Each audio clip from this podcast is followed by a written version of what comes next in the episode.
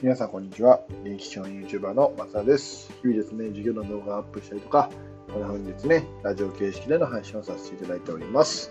えっと、今日はですね、もう日付が変わりまして、4月17日土曜日ですね、になったんですけど、まあ、ちょっとね、作業、他の作業してたんですが、うんちょっと眠なりそうな気がしたんで、今日はね、えー、昨日撮れてなかった分2本撮らないといけないっていうのがあったので、もうとりあえず1本目撮ろうと思って、今こうやってえー、急にラジオをつけさせてもらったっていうような状態です。なので、何のテーマも決めてなかったんですけど、今テーマ決めますね。今日のテーマはですね、うんと、僕が今年頑張ろうと思ってること、言ったかな？覚えてないわ。言った人のせんでもないけど、えー、をちょっとお話しさせてもらおうかなと思っています。よろしくお願いします。えっとですね、多分今年、学級通信頑張るっていう話は、うんまあ、結構前のね、動画でも話したかなと思うんですけど、まあ、どんな風にね、しようかなっていうことをちょっと今、えー、まあ、えー、まだ 4, 4号かな。4号出した中なんですけど、お話しさせてもらおうかなと思うとですね、えっとですね、まず、まあ、僕が学級通信を頑張ろうと思った経緯が、これツイッターでもちょろっと書いたんですけど、で僕って今朝の、えー、っと、保育園のね、見送りをしてるんで、朝に子供たちに会えないんですよね。あの途中に、えー、出勤する形にさせてもらっているんで、朝自分のクラスの子たちには会えないんですよね。だから会えるのは自分の授業の時と、あとは、えーと、終わりの終演と、まあ、お昼とぐらい、あとまあ休み時間とかかなぐらいなんですけど、やっぱりそうなるとですね、どうしてもこう、みんな全体にですね、お話ししたりとか、全体でこうなんか伝えたいことっていうのを取る時間がね、やっぱりなかなかなくて、って考えた時に、じゃあ自分の思いってどうやって伝えようかなって思ったと。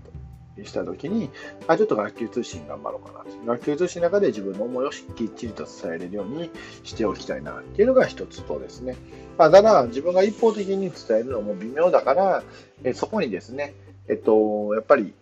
うん余白というか、えー、生徒たちが参加できる余白と、えーと、あとは保護者の方々ですね。保護者の方々に参加していただく余白っていうのをちょっとね、えー、作りながら、みんなでね、学級通信を作っていって、で、みんなでまあ思いを共有して、で、みんなでいい学級、いいクラスにしていこうというようなね、そういうようなコンセプトで、ちょっと学級通信を作ってみたいなと思って今、えー、やらせてもらってます。まあ、言ってもまだ4号ですけど、えー、やらせていただいてます。うん、なので、えっとね、結構ね、面白いんですよね。あの、前もですね、えっ、ー、と、保護者の方にですね、ちょっとね、えー、2年生、まあ、今2年生、中2を見てるんですけど、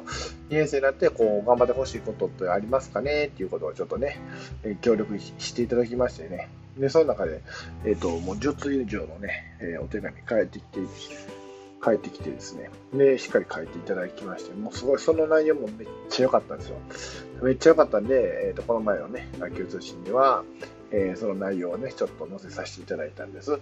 うん、だからそういうふうに、あの保護者の方の思いっていうのも、やっぱり子供たちには知ってほしいし、まあ、僕も知ることができて、そうやって思いを共有することができるっていうことで、えー、まあいいね、クラスっていうのを作れたらななんて思って、今回ね、えー、新しく始めてみました。本当にですね、うんと、それやっててめちゃめちゃ楽しい、新しい挑戦です。まあ、ただね、やっぱ今週結構疲れたなっていうのはあったりとか、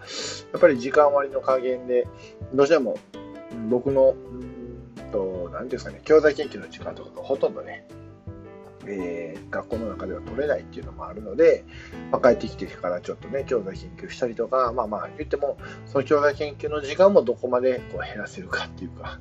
うん、どこまで自分の中では、えー、ミニマムにできるかっていうのも考えつつ、なんか、うんと、まあ、新しい授業のスタイルっていうのも今、心がけてやっています。でも、それもですね、まあまあまあ言ってまだ1、5回なんですけど、結構ね、昨日祈りは、やっぱり脳の活動量が違いますよね。あの、僕が、いわゆる一般的なこう教授型というか、え、ー、と、まあ前、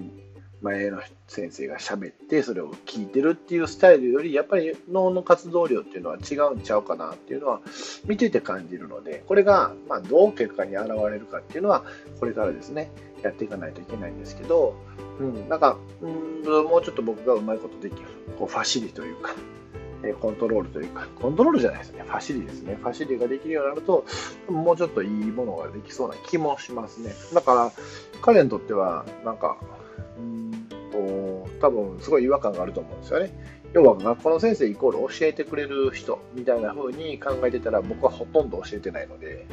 教えてるんですよ。教えてるんですけど、すっごいコンパクトに、しかも結構ね、うん、簡素的な板書しかしないので、えっ、ー、と、それはそれですご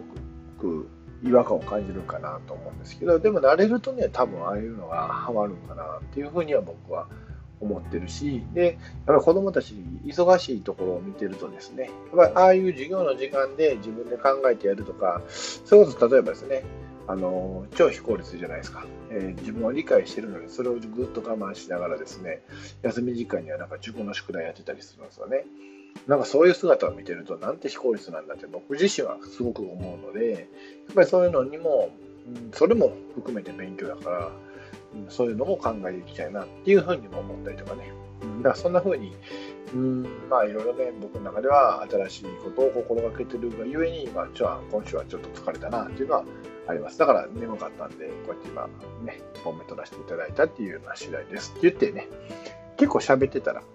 明細できたのそれもそれも面白いなっていうふうに思いました。はい、ということで、今、僕が今月、今月じゃ